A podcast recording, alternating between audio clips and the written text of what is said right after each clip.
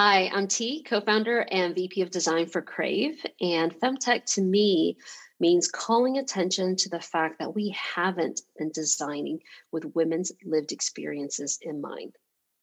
Welcome to FemTech Focus with Dr. Brittany Barreto, exploring the past, present, and future of women's health and wellness.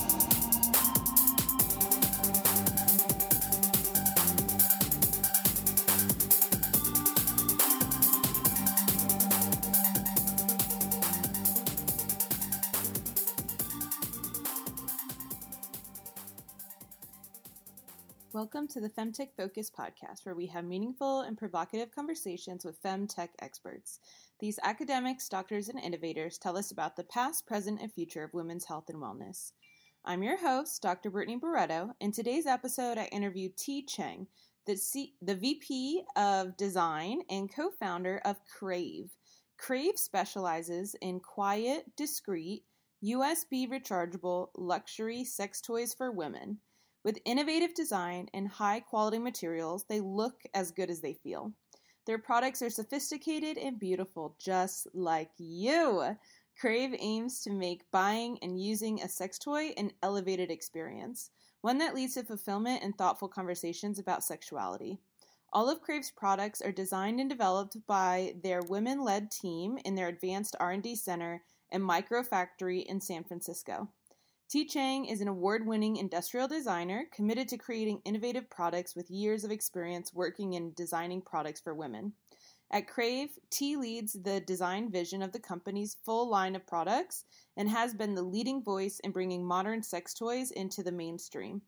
My interview with Ti was so much fun, and she's offering our listeners something very special. Go to lovecrave.com and use promo code FEMTECH to get a free engravement on your sex toy.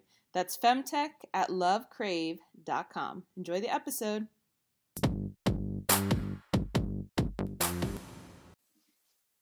Hey, Ti, welcome to the show. Hi, Brittany. So good to see you. Yes, you have an awesome background there. I know we just kind of got dislodged. Um, these construction workers, man, they're just everywhere. Yeah, they definitely know our um, uh, interview schedules. So don't they know we're trying to podcast? you know, but that's okay. I I'll talk about vulvas everywhere, anywhere. You know. So, uh, are you in like a closed room? Mm-hmm. I am. Okay, I am. Cool. Cool. Cool. Cool. Um, well, I'm sure that you are no stranger to talking about women and pleasure and their health out in public. So um hopefully the construction workers can hear something and like it you know it's good for them. They'll learn something. Yeah exactly. Well we always love to start our interviews asking our guests about their background. So where are you from? What did you study? Uh, did you have a career before getting into uh, what you currently do you know and how did you end up here yeah, so I'm originally I was born in Taiwan, and my whole family immigrated to Atlanta to Georgia um, when I was six years old. So English was not my first language, and I grew up in Georgia, um, which is really uh, unique in that there aren't that many Asian women, uh, Asian people in general uh, in, in Georgia. It's not like the West Coast. I now live in San Francisco, uh, where I've been for the last um, 12 years. Um, and it's, it's, just so different. Um, I have a background in industrial design. So I've been designing products physical products for women and general population from things like hairbrushes to bicycles to furniture um, before uh, when I was about 28, so that was about 12 years ago, um, I decided that I wanted to design vibrators for women.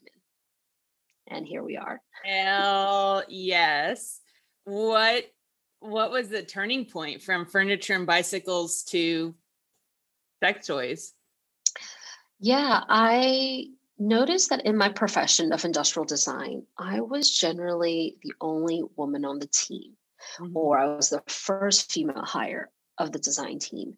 And at first, I was like, okay, this is just kind of odd. And then as I started to talk to more women, I learned that th- that wasn't an exception to the rule. That was sort of how things are in my industry, which is very alarming because when you think about how when how designers create products, they're all bringing their own lived experiences. Mm-hmm. And when you have uh, a team that is all men or they have a very homogenous view of the world and they're ignoring pretty much 50 to 51% of the population the products that they create are not only are not going to be suitable for the general population because they've ignored women basically um, but these products are, are not optimized and they're not ideal. And I think, in particular, vibrators to me was an area that I remember I was like 27 or something at the time. I was looking for a vibrator for myself. Mm-hmm. And I mm-hmm. was living in Boston at the time. I bounced around.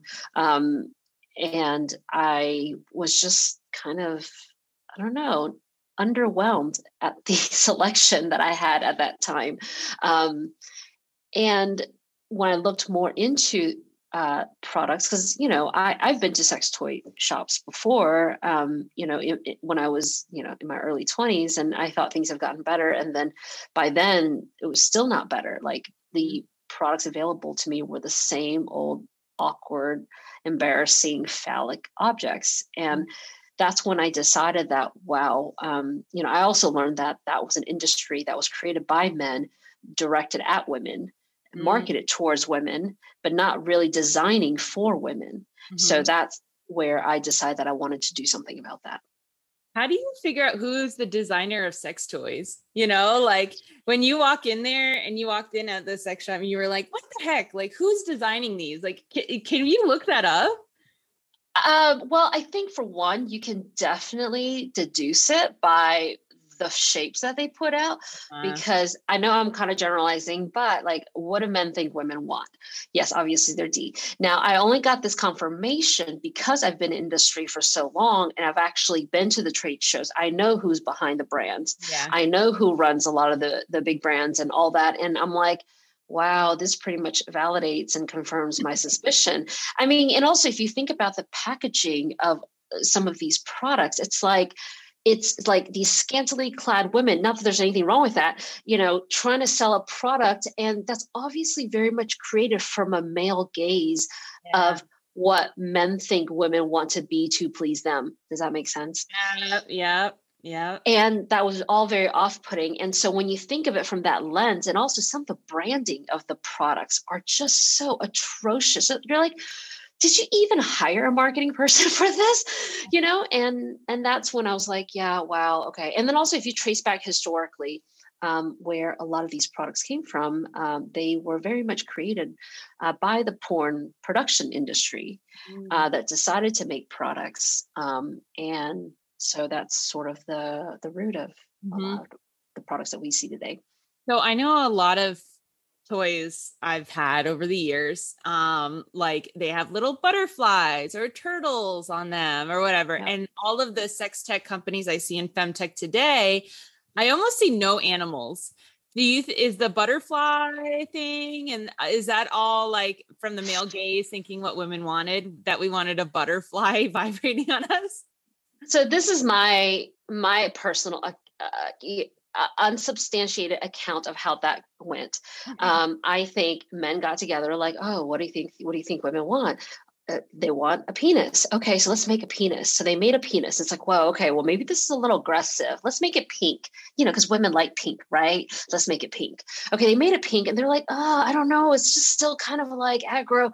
Like, oh, I know. We'll put something cutesy like a butterfly or make it like a dolphin so it's a little more dolphin, cute yeah. a little rabbit yeah yeah so it's a little yeah. more um you know uh, approachable yeah. and be like, and then they called it a day That is my account of where i think that came from okay yeah i've never thought about it so right now with the whole animal thing because it's true i don't any of the new products from our femtech founders i don't see any cutesy little animals i see like high tech engineered futuristic looking you know materials so wow all right. Yeah i, th- I think it's definitely a perspective of how i think an industry that's very disconnected to real women um, feel that they can make something approachable and cutesy and less threatening than like you know it's like dude like it's it, yeah it, it's not about dolphins and butterflies and and cutesy themes like that. It's also it's very very insulting i think also.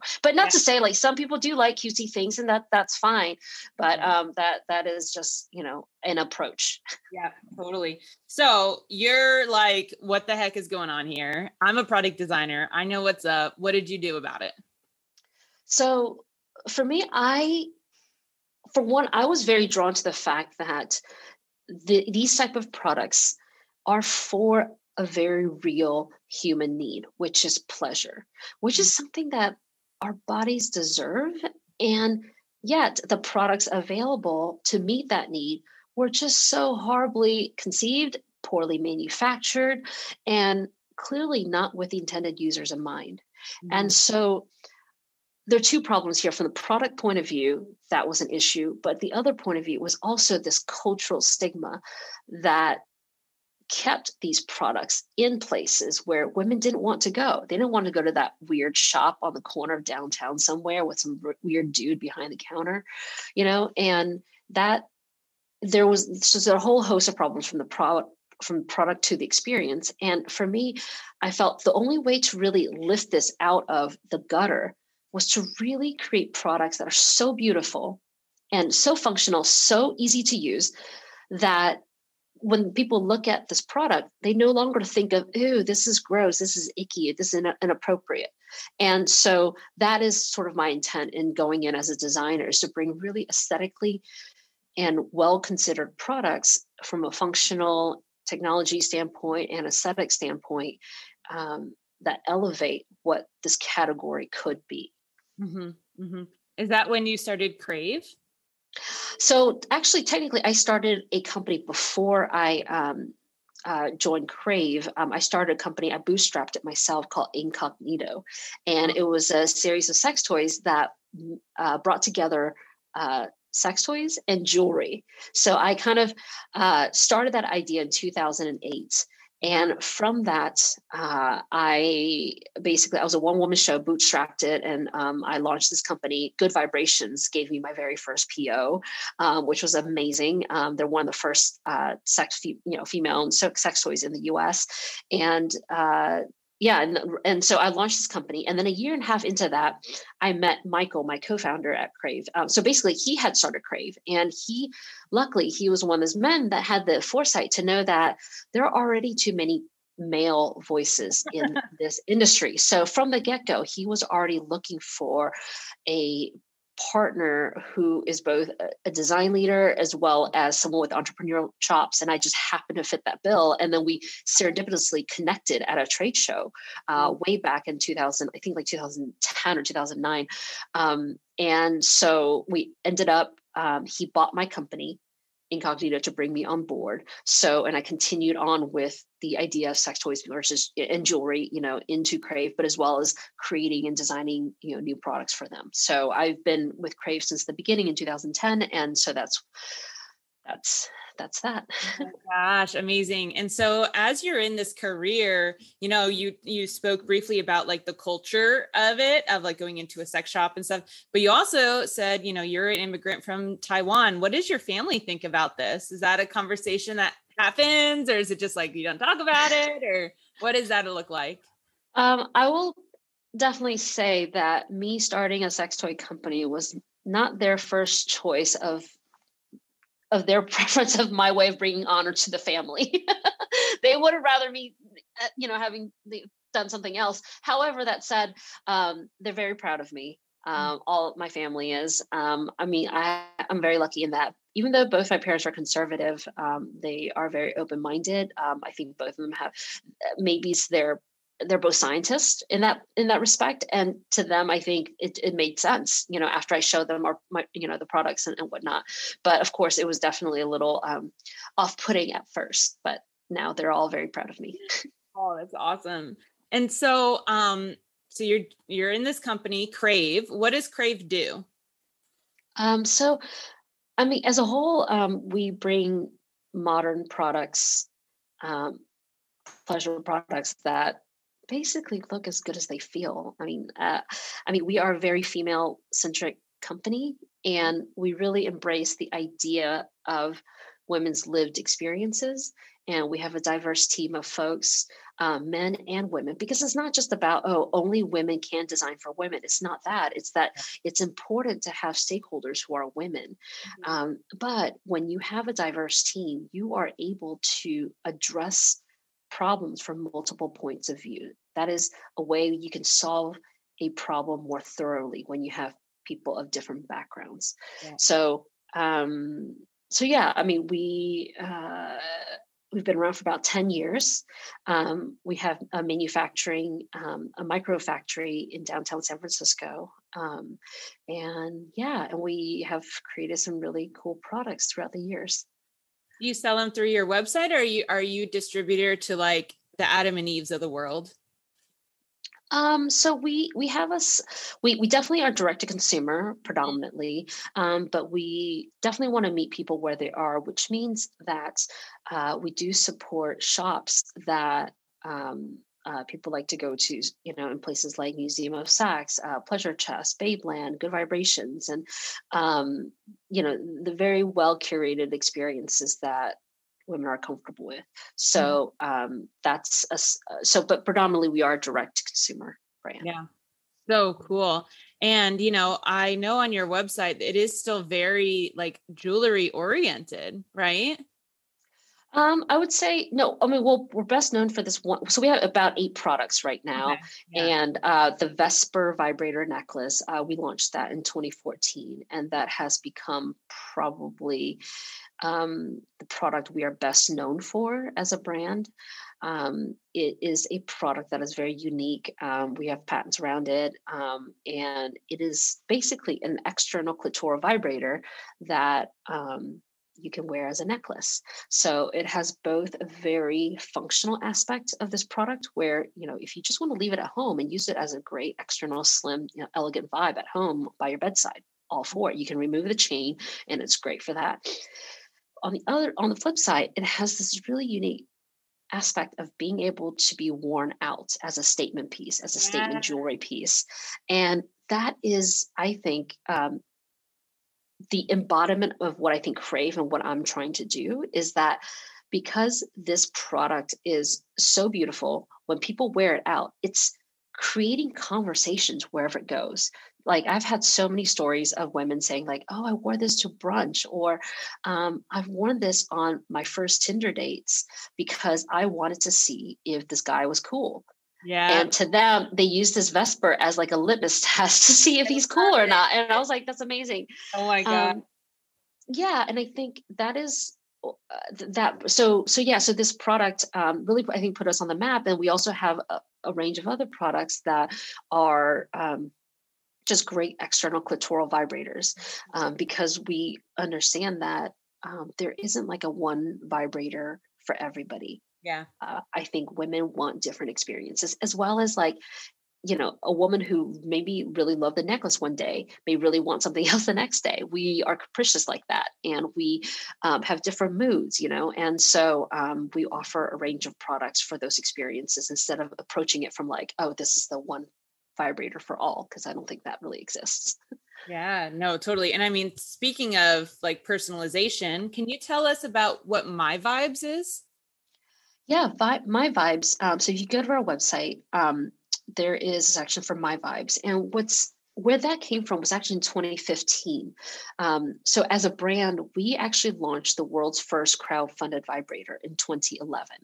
Uh, that was with the duet, yeah. And I mean, I know that's you know way back when when crowdfunding was all the rage, yeah. and now, yeah, and now it's like so pedestrian. Um, but yeah, so that was in 2011. Um, but then in 2015, because that went over so well, um, we realized like, wow, you know, there is a lot we don't know about the vibration patterns of women of what they like, what they prefer. And so we created My Vibes back in 2015 as a way when we crowdfunded our Flex series, which we have two products, Flex and Duet Flex. These are uh, both products that are um, have basically very flexible tips. And when we did the crowdfunding of those, we decided to crowdsource the vibration patterns. So that means the first 200 people that purchases off um, our our site, um, they were able to use my vibes to adjust exactly the patterns and the power and the intensity that they like. Uh-huh. So that was first created as a way so that these women can adjust what they want and then send the data back to us. Um, and then we did big data crunch, and then we found these like most um, uh, uh, uh, well liked patterns and then we put that into yeah put that into the final product. So yeah. that's kind of where it started. And then we learned that hey look you know there are plenty of times when women they get a vibe and those vibration patterns aren't customizable. You know like you could make it some more intense or less intense but sometimes even some some of the lowest of the low isn't is still too strong for you or the highest power setting is still not powerful enough so we decided to take the my vibes into a next level of customization um, is that it allows people who buy our newest Duet Pro they can plug this in and then adjust and manipulate the patterns, the power, and the intensity to what they like. So, so cool. Like, super customizable. I freaking love it so much. That is so awesome. yeah. And like, there's like a, um, uh, you know, I've heard women say, like, you know, sometimes I just, I don't want to have like, like 32 patterns or 16 patterns that I have to like scroll through to find the pattern I like. Um, so what's cool about my vibes is that um, it allows you to just keep the ones you like. So for example, if all you like is constant, like you don't want any of those random mass patterns, you don't want any of that stuff, you just want like a nice constant, you can do that and delete the other patterns and turn them off so that you just have what you want and at this power settings you want. So yeah. yeah, I know I personally hate it when I, you know, climax and then I have to go through the toys like 10 other settings and I'm like I'm trying to relax right now. Like all these like bell all these like whoa, whoa, you know and I have to try to get to the off version right? Yeah right. that's what I'm thinking about. Yeah and i think that just goes to the user experience. I think you know having just knowing that like we don't want to go through all that hassle of like yeah like what man has been like oh yeah and the woman doesn't want to go through all those settings afterwards. She just wants to kind of lean back and take a deep yeah breath. just chill just take it yeah just chill you know yeah, and like also off and lay down. product. Yeah. Exactly so with our products is like if you just hold it down like a long press like a couple seconds it just turns off wherever it doesn't matter it doesn't it doesn't make you go go through all those different settings. Oh can you tell us anything about like is there like the most popular setting or something that we may find surprising? Um well i think what's surprising is that just pleasure is just so complicated and i think we I, I, know i know it's such a cop out answer but it's like yeah. um i think as my role as a designer and you know as as the brand and crave you know we really just try to create products for various experiences by embracing the fact that there is no one right experience for all um, because i think we are so I think as humans, we, we really like to normalize things by like putting like a gold standard on something um, so that that's what we strive for. Um, but I think in the case of particularly in pleasure, it is so diverse and you you can't and people need to have options basically. Mm-hmm. So that's what we try to do is that we create both products that have a place in public, like the necklace, but we also have plenty of products that are great at home, whether in the shower, in the bathtub, or etc., or all of the above. Mm-hmm. Yeah. Well, so I also noticed on your website, I love the information that you provide, and you kind of talk about the history of sex toys. Would you be able to speak on that a little bit? Um, like when was when were were sex toys? Is this a recent thing? Is this a you know what happened there? Um, so you mean the history, like the history of pleasure, or do you mean the pleasure manifesto? Uh, which one? Uh, let me see real quick. Listeners, you have got to check out their website, lovecrave.com. So cool. Oh, history of women's pleasure. That's it. Yeah. Yeah, so that that was a project. So um, in addition to making products, um, another aspect of the company is that we do these projects. Well, oh, hold on one second. I have this is a Room's auto, so like suddenly if I don't move for 10 minutes, it just like turns off the light on me. Anyway, um so that's why it suddenly went dark. um sorry, where was I? Um the project. Oh yeah, okay. Yeah. So in addition to making products, we also take the time to create these projects that we think help to start conversations in yeah. different ways because of what we do the topic is so stigmatized. Mm-hmm. There's still so much taboo around it. There's so much red tape, like on social media. You can't, you know, advertise, you know, all these things that in order to change that perception, I think we feel that the way that we can do that is to help create that conversation. And so we do these projects like for example, the history of pleasure, uh, which is basically this video that we commissioned um, that tells about women's pleasure, the history of it, basically how it has been suppressed for centuries. And we give facts from, you know, back in the days of Greece to, um, you know, Gray's Anatomy, how um, one of the editors simply deleted the clitoris and the damage that Sigmund Freud has done on women's pleasure um, by saying ridiculous, you know, putting forth ridiculous hypotheses that many of which have now been debunked. Like one very famously is that uh, he claimed that clitoral orgasms are only had by uh, young girls and children, whereas like a penetrative orgasm are had by mature women, which is a whole, it's just straight up nonsense. No. Yeah. And he, I mean, he, his, a lot of his other theories about other things that he claimed is now like, you know, very openly debunked. But yeah. what happened was that effect made women and a lot of people feel that or broken somehow just because we could not climax via penetration. Whereas in reality, and later on, Alfred Kinsey concluded, yeah. Kinsey, yes, concluded that less than 18% of women can actually orgasm penetratively alone. That means without clitoral stimulation. Okay. So it's just uh, it's it just goes through the history of that so that people understand how so much of what we've tried to own as our own body, our own pleasure, has really been systematically suppressed for a really long time. Yeah, no, 100%. There's also one other project I want to tap on really quickly. It's uh the Pleasure Tour. I think that's you in a van. It says Yes. Build oh a God. workshop and there's like this super dope little van. What? Tell me yeah.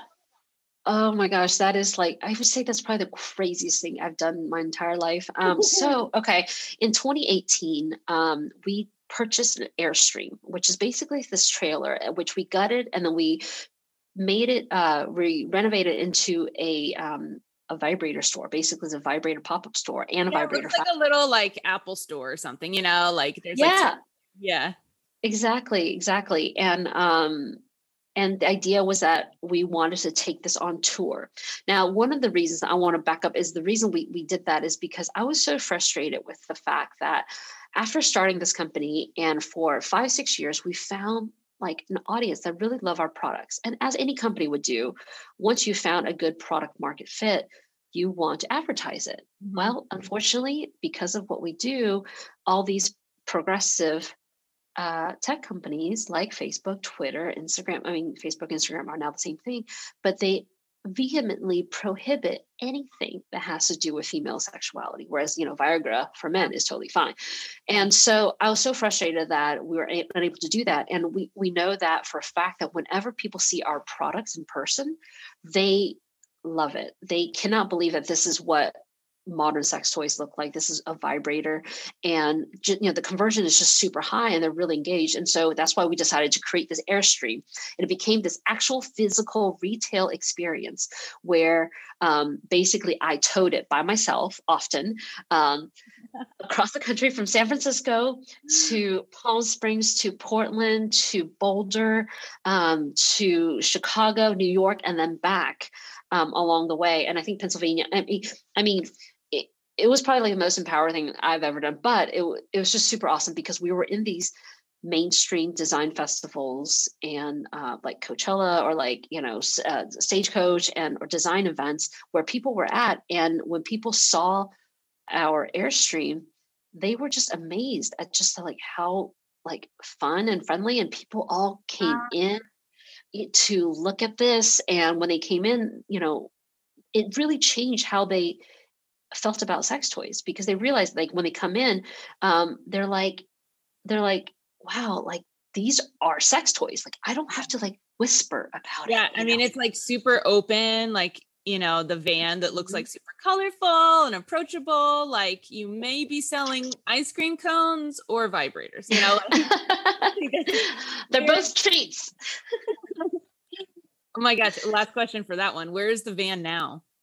Uh, so right now we have it in storage um, at the moment. Yeah. So uh, due to you know the pandemic, um, yeah. we're definitely not doing any uh, in-person events for now. Yeah. yeah. How do y'all get around the lack of being able to do advertisements? I mean, this is like an obvious strategy, but also you can't just be on a van like traveling the country, right? Like you want to do scale marketing. So do you um, do you have any advice for our sex tech founders that are listening that or even it's not even sex tech it's even breastfeeding startups can't post. It's vaginal health companies can't do ads. So do you have any advice for companies that are struggling to get their marketing ads out there? I mean, it's definitely atrocious um, the censorship that a lot of these um, big tech companies um, are imposing. Um, you know, I, from from from our experience, I think we really go back to the product. Um, we go back to making sure that the product is something that people love, mm-hmm. they love to use. And if that's the case, they will tell other people about it. Because mm-hmm. sometimes marketing is almost like this tax you pay on products that aren't really that great and you just like pay and get it in front of people's faces and just like almost like you know just hit them over the head with it with lots and lots of marketing. And i mean of course there's like an in between and i feel like because we are kind of outcasted like we are on the side um, that is not allowed to advertise i think a great fundamental to start is to making sure that your product is really loved and well received by the actual end user. Because from that then they will tell other people um, and then i think one thing that i think we've done we've been able to do well despite social media is that we have utilized social media to have really authentic conversations with our customers what that means is that we listen we listen to what they're confused about. We listen to what they're upset about. We listen to the things that they want more information on. Mm-hmm. And that has helped us to become a better brand and to have a better dialogue with our consumers because these are real pain points. And so we try to come back to them with information that we've researched, we validated, um, and or bring sex experts or clinical psychologists or doctors to answer those questions um, so that we're using social media to bring value to. To people so these are some of the ways that you know we're not perfect you know we are where we're at we're you know i think um, you know one of the leading voices in um, uh, pleasure products today um, and despite not having advertising um, these are the few things I think that has worked well for us.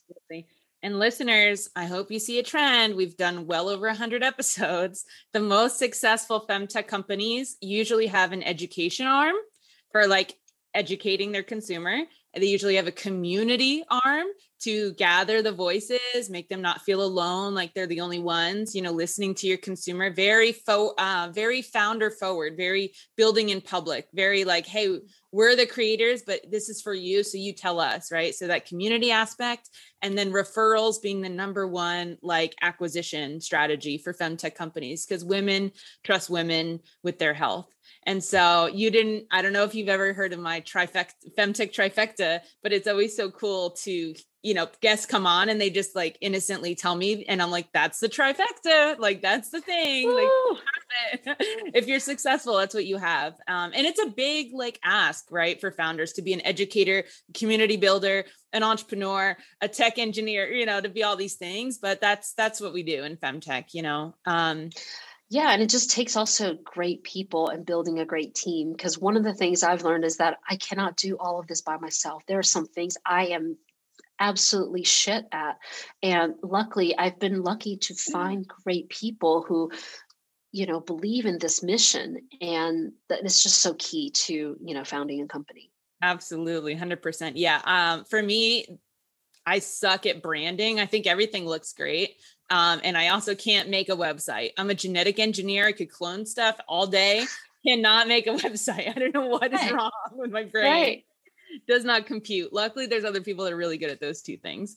Um, I want to ask you really quickly about your pleasure manifesto. Um, when did that come about, and why why did we need a pleasure manifesto?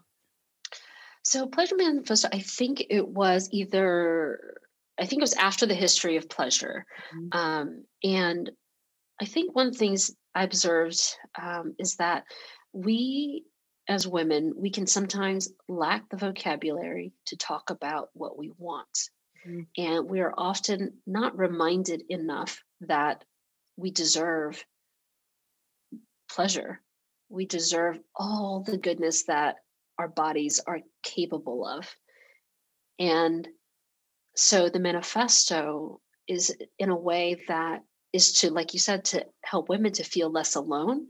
And is to almost to it's almost like a cheerleader and a friend that's like, yes, own it. Like it's yours. You're not weird. You're not alone. You know it's okay to be kinky. You can you can do anything you know it, it's it's okay.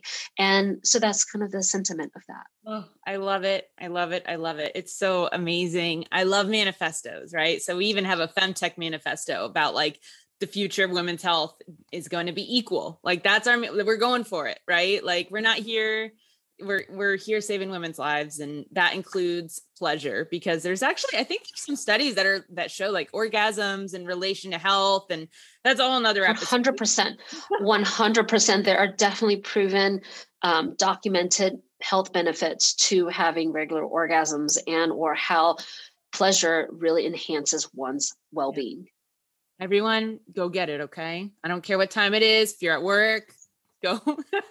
go. Also, our website, lovecrave.com, is super PG. Like people have oh, landed on there and thought that like we were selling USB uh, flash drives. like I am not joking. I've had people.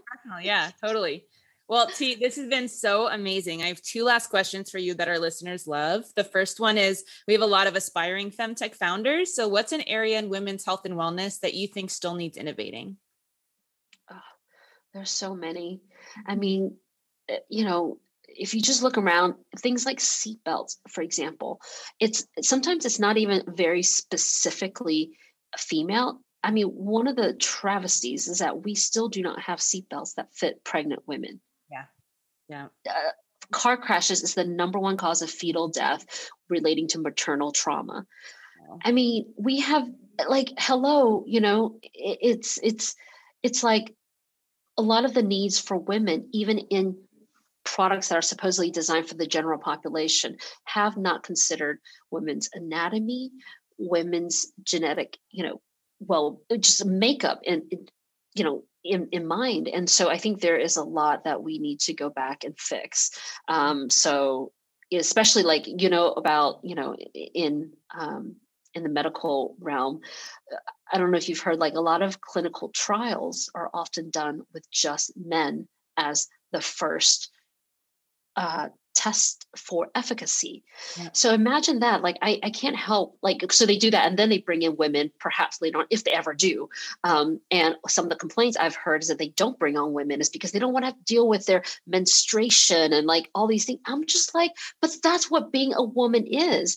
And so you can't just ignore all of that and be like, oh, we just want humankind to be male you know and therefore i just feel especially in like clinical trials like how much how many uh, how much you know uh, medicine have, have women missed out on um, because the efficacy wasn't you know uh, found in men you know where it could have worked on only women. Yeah. so anyway the, oh, just, yeah. Yeah. Yeah what drugs were th- you know thrown out of the trial because it didn't work but it was because mm-hmm. it didn't work on men's metabolism and what what drugs have worked with men's metabolism and their physiology that actually doesn't work for women and women die because they're getting the drug and it doesn't really work right. you know have you um, have you heard of a book called invisible women by caroline perez Yes, we actually at Femtech Focus have a book club where once a month we pick a book and at the end of the month we review it. And I think that's on our list this year.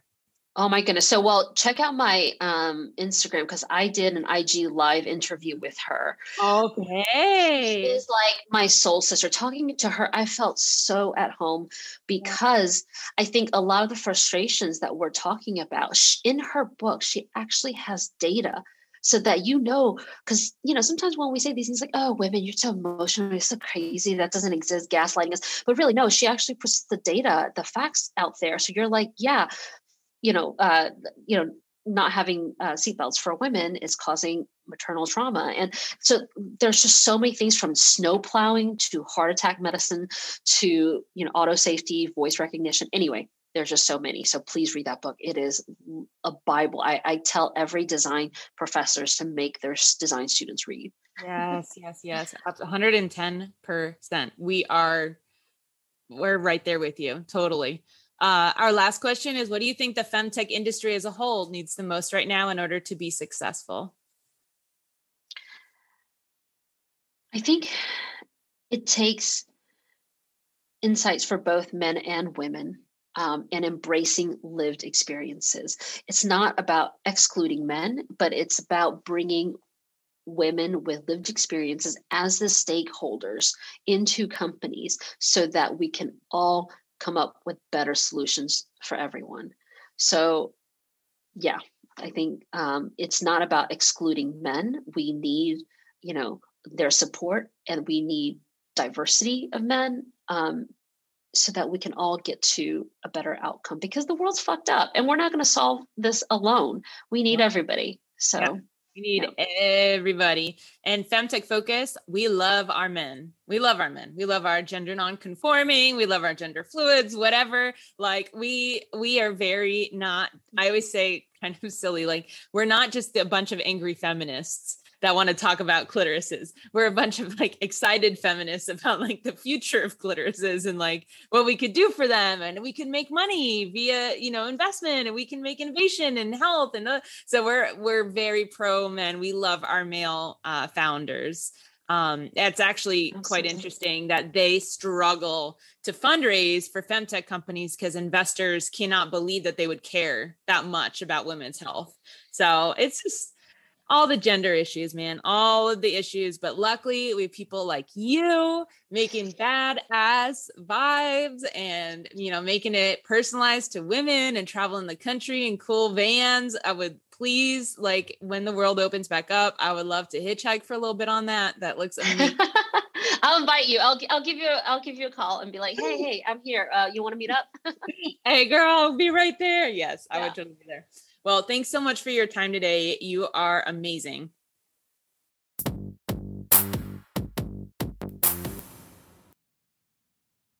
Thank you for listening to my interview with Ti Chang, the VP of Design and co founder of Crave. Crave believes that when people fully embrace their own pleasure, they can lead richer, fuller lives in order to express themselves and empower their lives. I would love to take a few minutes and read you their pleasure manifesto. And don't forget about your special offer. Go to lovecrave.com and use promo code FEMTECH to get a free engravement on your sex toy. That's femtech at lovecrave.com. All right, I'm going to read their manifesto. It's so good.